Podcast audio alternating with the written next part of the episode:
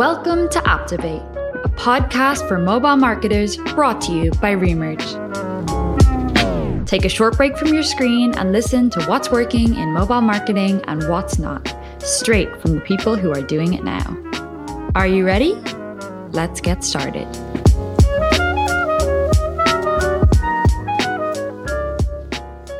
Hi, everyone. This is Maria Lannon, your host of Apptivate's Women in Mobile podcast series. In this series, we highlight women working in the mobile app industry from around the world. We hear their stories, the challenges they've faced in their careers, and their tips for success. I had the pleasure of speaking with some truly inspirational women this year on subjects ranging from leadership lessons and networking to how to be a supportive manager. We're going to bring you a roundup of some of our favorite bits from 2022. First up, you'll hear from Sharon Romang, the Vice President of Creative at Headlight a New York based marketing agency. Sharon shares some great advice about networking and gives us an important reminder about managing other people. Take a listen. It's very important to have a network, be networking. I mean, look at you having the opportunity to go to Smartly through a networking event and even now with Headlight. It's really putting yourself out there, which is very difficult and it, not many people feel comfortable doing so. What would be your advice to women or anyone that might not feel comfortable networking, putting themselves out there? It's been very beneficial for you. Not sure if you've always been that way or how you've been able to feel comfortable doing that. I think networking in general is very painful sometimes. And I don't think anyone really likes it at the end of the day.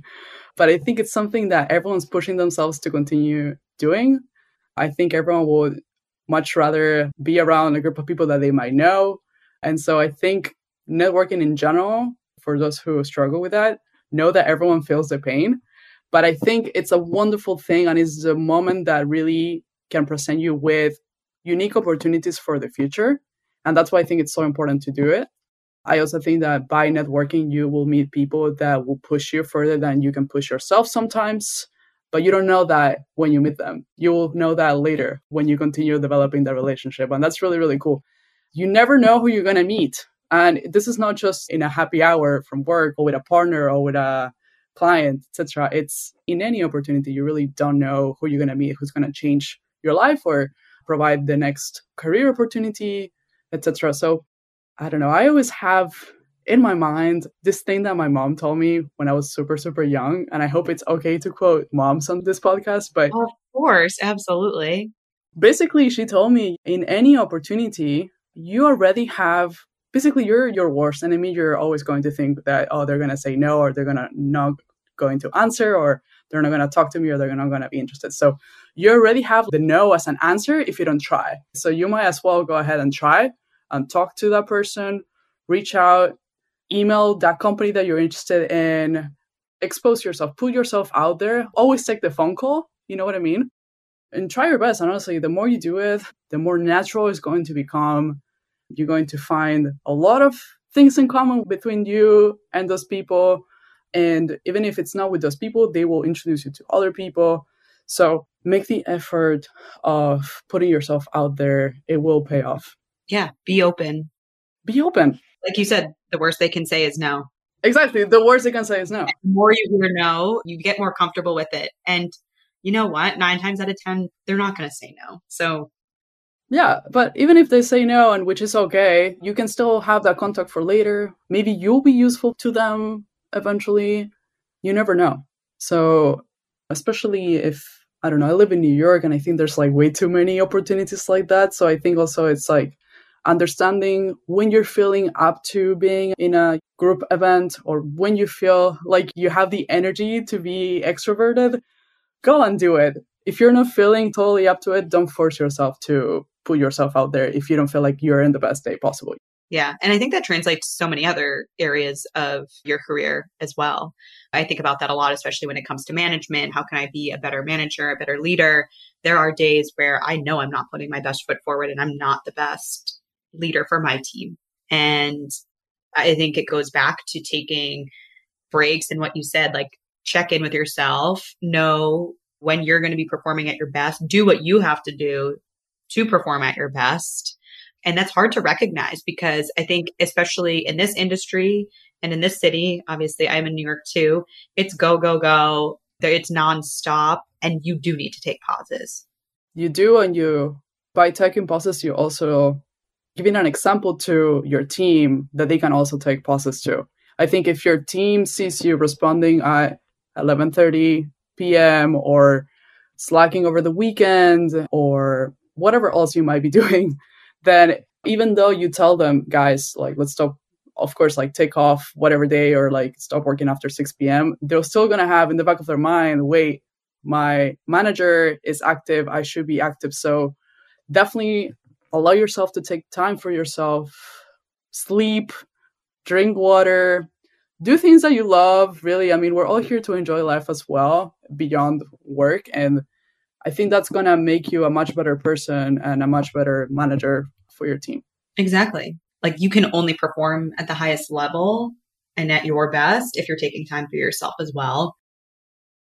Sharon also has a lot to say about keeping your creative team inspired, so I highly recommend checking out the full episode if you didn't catch it earlier this year. We'll be putting links to all the full length episodes from the guests you hear today in our show notes. In this next snippet, you'll hear from Vicki Goldman, the Director of Marketing at Paramount Streaming under the Media Acquisition and Services team. If you're an introvert, you might relate to the struggles of putting yourself out there at work. We had a great conversation about doing just that. Vicki also talked about creating opportunities for other members of your team and how to be an even more supportive boss. Here she is on the subject. How do you go about creating opportunities for others on your team? You just mentioned delegating. And I think for me, that was really challenging becoming a manager is knowing what to delegate and not feeling like, oh, I'm just creating more work for the people on my team, but that's giving them opportunity. Exactly. Yeah. No, for me, it was really hard at first. I'm like, I can do this myself. I can do it faster. Like it takes longer to train than versus doing it yourself. But then again, they're learning too. So it is all about that process. And they say I create so many detailed instructions. So it helps a lot. And so it's like, like being, I think it's really important to be a supportive boss. My boss is super supportive. She takes time with one on ones, wants to see you grow. So I try to do the same with my team. I really encourage them going to networking events, webinars, and also like part of my onboarding process is making them meet other people in the team, make sure those are scheduled, those meetings, so they get that exposure around the company as well moving into a management role like what has been some of like the best leadership lessons that you've learned so far going back to like when I was talking about being a supportive boss, when I I had some pretty bad bosses in the past who just let you do whatever, no direction or anything, don't even have one-on-ones with them, maybe like once a year. And so I feel like someone who's I'm like a little timid and shy, so it's like hard for me to speak up. And if I don't have someone mentoring me, like helping me, it's harder to grow, especially in the beginning of your career. So on my past few jobs, I've had strong women bosses which is great. And so they really take time to get to know you. And so now I'm trying to do that as well with my direct reports, really encouraging them, getting them into networking events, web, even attending webinars. And I said, like, meeting other people in the company and really pushing them versus just doing like their day to day job. Of course, that's important too, but really getting them above and beyond from just checking off a daily task. You're right. I mean, it's so much more than that it's more than just like coming in doing your job it's like okay how do you expand knowing that you're not going to be at this company forever and how do you expand your network? And it's a lot though like i think about that because you always feel like you need to be doing more. Exactly. How do you manage that too? Because like that's something that i struggle with where i'm like oh i should be attending this event or i should be reaching out to this person or oh i haven't kept in touch with this person in a while i need to reach back out Oh, it's been so hard. It was a lot easier pre pandemic, I feel, because there was more opportunities to go out and like keep that in touch. And so during the pandemic, I feel like it brought a stop. Like, oh man, do I really want to go to another webinar? Do I really want to jump on this Zoom with someone? But you just have to force yourself, have to put some time on your calendar to do it. It is a challenge, especially like now we're so busy, back to back meetings. Do I really want to spend that extra time? But I try to do some leadership forums. I recently did one. It's actually called The Forum, and it's really about empowering your career. Another great conversation I had this year was with Mariana Davila, who is head of growth at AppReach, an app consultancy for media strategies based in Brazil. We talked about how to address disrespectful coworkers, but in this clip, Mariana talks about active listening as a boss, a skill we could always be improving on as we look to the next year. I think it's also a key to be a good manager, to listen to the people that you're working with and understanding that it's not about yourself and what you're trying to achieve because you have your own goals to achieve. Sometimes it's even different from the team that you're trying to lead. So if you have like an active listening to them, then you know what motivates them, what they are trying to pursue for their lives. And if you help them in an active way, then you have people working with passion and there's no better key to success than working with something that every day you wake up and you are willing to do. This is the other thing that I think my curiosity always helps on listening to people and understanding what are their drives and what they are really good at because I think this is a very good tip for the ones that are managers. Yeah. And to that point, okay, you might not have all the answers. And I think you can learn from the people on your team, and you should be learning from the people on your team. It's a two way street. And I loved what you said earlier about being an active listener and not making it about you. And that was a piece of advice that somebody gave me when I first stepped into a management role was it's no longer about you anymore. It's about your team and it's what are their needs? How do you help them? And in a sense, like because you're able to help them, you can grow the organization and elevate them, elevate yourself. And like to me, that's where I find so much joy is listening to my team and understanding, okay, what does make them tick? What do they want? What opportunities can I give them? And lastly, in March, the Women in Mobile series took over the podcast in celebration of Women's History Month. We won't recap all the great conversations we had in this episode, but I encourage you to go back and listen to all of the amazing women we talked to. I would like to share some nice points from Laura Spikerman, the client services lead at Customlytics, a full stack app marketing agency based in Berlin.